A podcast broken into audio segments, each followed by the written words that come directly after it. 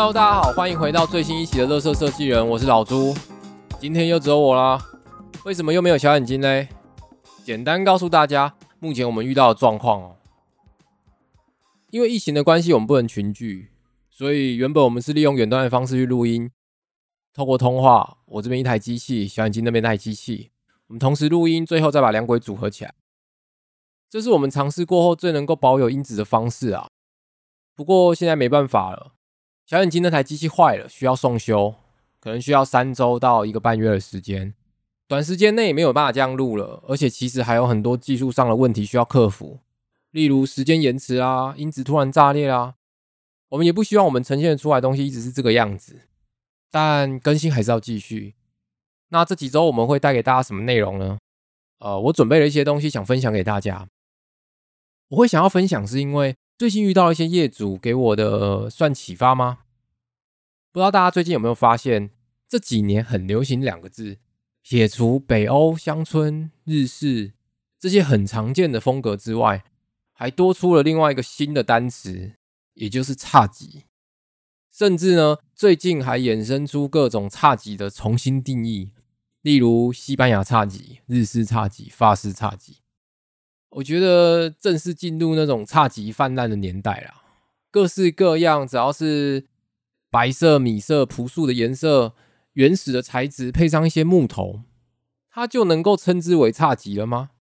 但更需要确定的一点是，侘寂它算一种风格吗？侘寂又是如何演变的？这两个字所包含的意义到底是什么？所以在接下来的三集里。我会借由日本学院派美学代表人物大西克里所著作的《物哀优选侘寂》这一套的书籍为基底，并加上一些我自己的看法，由源头去讲述何谓日式近代美学的经典。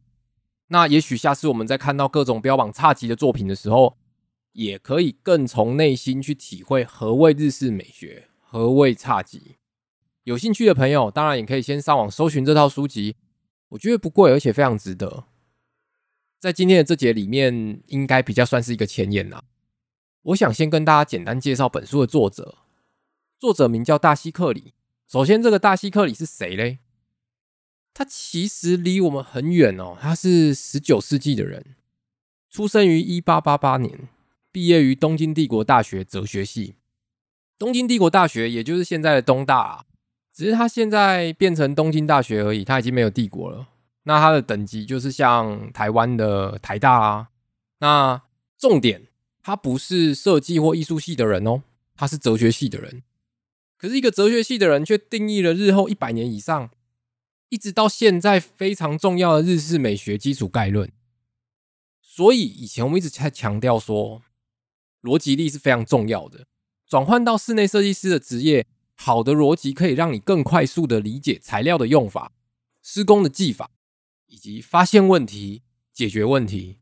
也就是很多人都会说，我要如何让我自己的设计能力上升啊？而我个人觉得，应该要从分析开始，尝试去分析历史因果，再到分析作品，再到自我的反省，可以很好的训练自我逻辑的能力。那等到时机成熟，你看东西的速度就会很快。那个想法组合很快，就会很屌。那这个大西克里屌在哪呢？他其实算是一个理解者与整合者。他把日本艺术历史上拥有的文学艺术品做一个整合，用逻辑去分析它。这是学院派里面很常见的做法，就像是艺术家跟设计师的差别一样。好的艺术家创意很好，天马行空；好的设计师逻辑很好。懂得发现问题、解决问题是比较偏理性的。那大西克里利用西方审美哲学的逻辑力去分析及提炼日本古典文学的内涵，然后统筹整理出物哀、幽玄及这三大日本近代美学概念。其实这整句听起来超复杂。那什么又是西方审美哲学？所以西方审美哲学其实我们要讲到西元前四百年。西方审美哲学源自于希腊思想家苏格拉底。苏格拉底大家应该比较清楚啦，就是就算你不知道他做过什么事情，你多少也听过这个人的名字。那这个美的定义源自于一场苏格拉底与智者 Hippias 的对话。有一天呢，苏格拉底在讨论会上，呃，讨论会你可以把它想象成是以前大学那种小组讨论或者拼图，然后他就在那边跟人家说：“哎，你这个很美，你这个很丑。”那就有人直接呛他说：“你又知道什么是美，什么是丑？难道你说了算？”按当然知道，每次遇到这种无赖，讲道理也没用，就像我对付小眼睛一样，这时候就要请求支援嘛。于是苏格拉底就跑去问智者 Hippias 说：“哎，我想问你一个问题。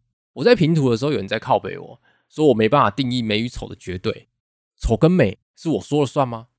如果你可以帮我解答，我就可以去电他，就可以去回复他。而且你那么聪明，你一定知道。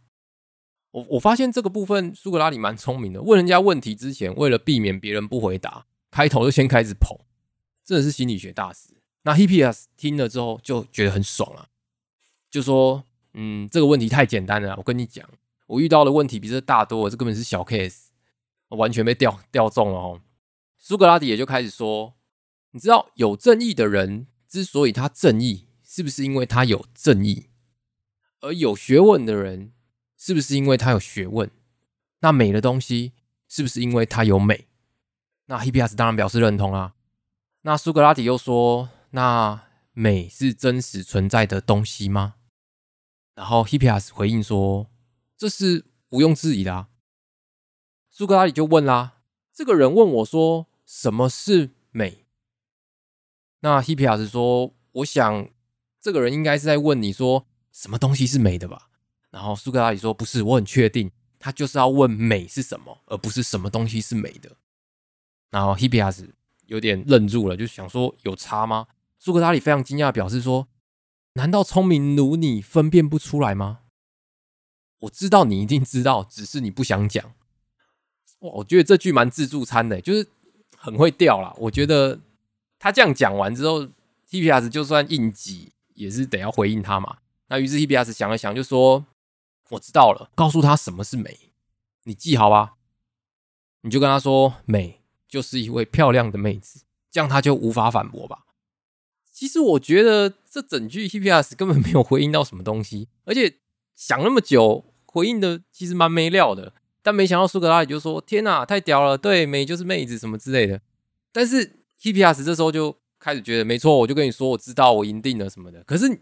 我觉得这整段有点、有点、有点蛮蛮屁话的。我从这整段里面就可以发现，说古今中外时间地点不断推移啊，唯一不变的就是只要两个男人聊天，绝对百分之八十是干话啦。但是苏格拉底又马上补充说：“不对，诶，以我了解的这个人的个性，他一定会问我说：美的妹子有美，美的竖琴有美，美的母马也美。那如果他们都拥有的是一样的美，那？”这样正确吗？那如果他们的美不一样，那美就不像学问、正义、善良，它是一个绝对存在的定义。那你又如何去评断我的东西是美与丑？其实这整段有点像在钻牛角尖的感觉。于是伊比亚忍不住说：“这个人到底是谁啊？在开会的时候讲这些有的没的，一定是一个粗俗的人。”然后苏格拉底就回应说：“没错，他没念书，有够智障。”其其实跟我们 现在的人在聊天一样啊，就是吵不赢就开始人身攻击，说人家智障脑残啦。我觉得这个讨论方式真的是千古完全没有变过诶。于是接下来对话内容就开始你一句我一句的各种提问、验证、讨论。其实这整个对话超级冗长的，我大概到目前为止只提了整个对话的四分之一不到。我只记得在后段啊，这个 P P R 终于忍不住了，就问说。这个一直一直反驳你的人到底是谁啊？就我觉得这个问题很关键哦。俗话说得好，解决不了问题就解决提出问题的人。那这个苏格拉底回应说，这个人是我爸的儿子，嗯，也就是苏格拉底自己本人。呃，我我其实觉得这蛮脑残的，而且我看不出来这个智者 HPS 有在提供意见呢。他只是一直被苏格拉底找来问一堆干话，他认同也不是，不认同也不是，那最后都会由苏格拉底去自问自答，替自己解答自己的疑问。最后，希比亚斯忍不住想要直接帮他解决提出问题的人的时候，结果苏格拉底说是他本人。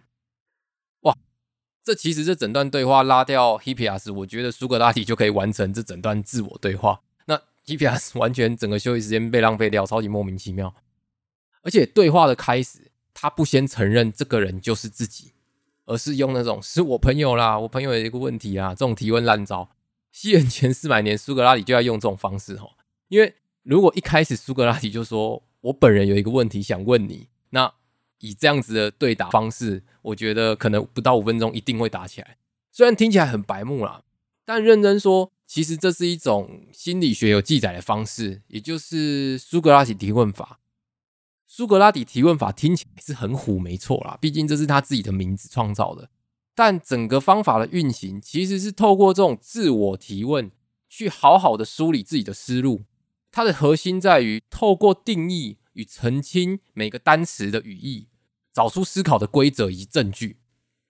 那有兴趣的人，其实可以去网络上找，把这整段看一遍。我觉得的确会增加自己吹毛求疵的能力啦。反正西方哲学这种东西，其实就是一群人每次坐在吵架啦，然后后面再有人把它统整出逻辑。但也是因为苏格拉底这样的个性，不断的自省与思考，也奠定了未来几千年的艺术哲学思想的发展与基础。所以在这样的多方提问逻辑推理模式，运用这样不断的自我对话，对任何信息保持怀疑，并求证、反思之后再整合，才能整理出一整个系统化的概论。大西克里。便是以这种基底发展出来的西方审美哲学，去逻辑化日本文化。这也就是为什么大家会将大西克里视为日本学院派美学的代表人物。整个系列的论述非常的清晰，绝对能够帮助到想要了解日式美学的人。如果你有兴趣而且有时间的话，我真的非常推荐大家去看这一套书籍。但如果你没有时间的话，接下来不妨听听看我怎么理解的。用我的角度去思考，何谓日式美学三大概论？喜欢日本文化，你当然千万不能错过。希望你们会喜欢接下来的这个系列。那本周就到这边啦。喜欢我们的朋友，记得去 Apple Podcast 按下五星评论，让更多人知道我们。我是老朱，我们下周见，拜拜。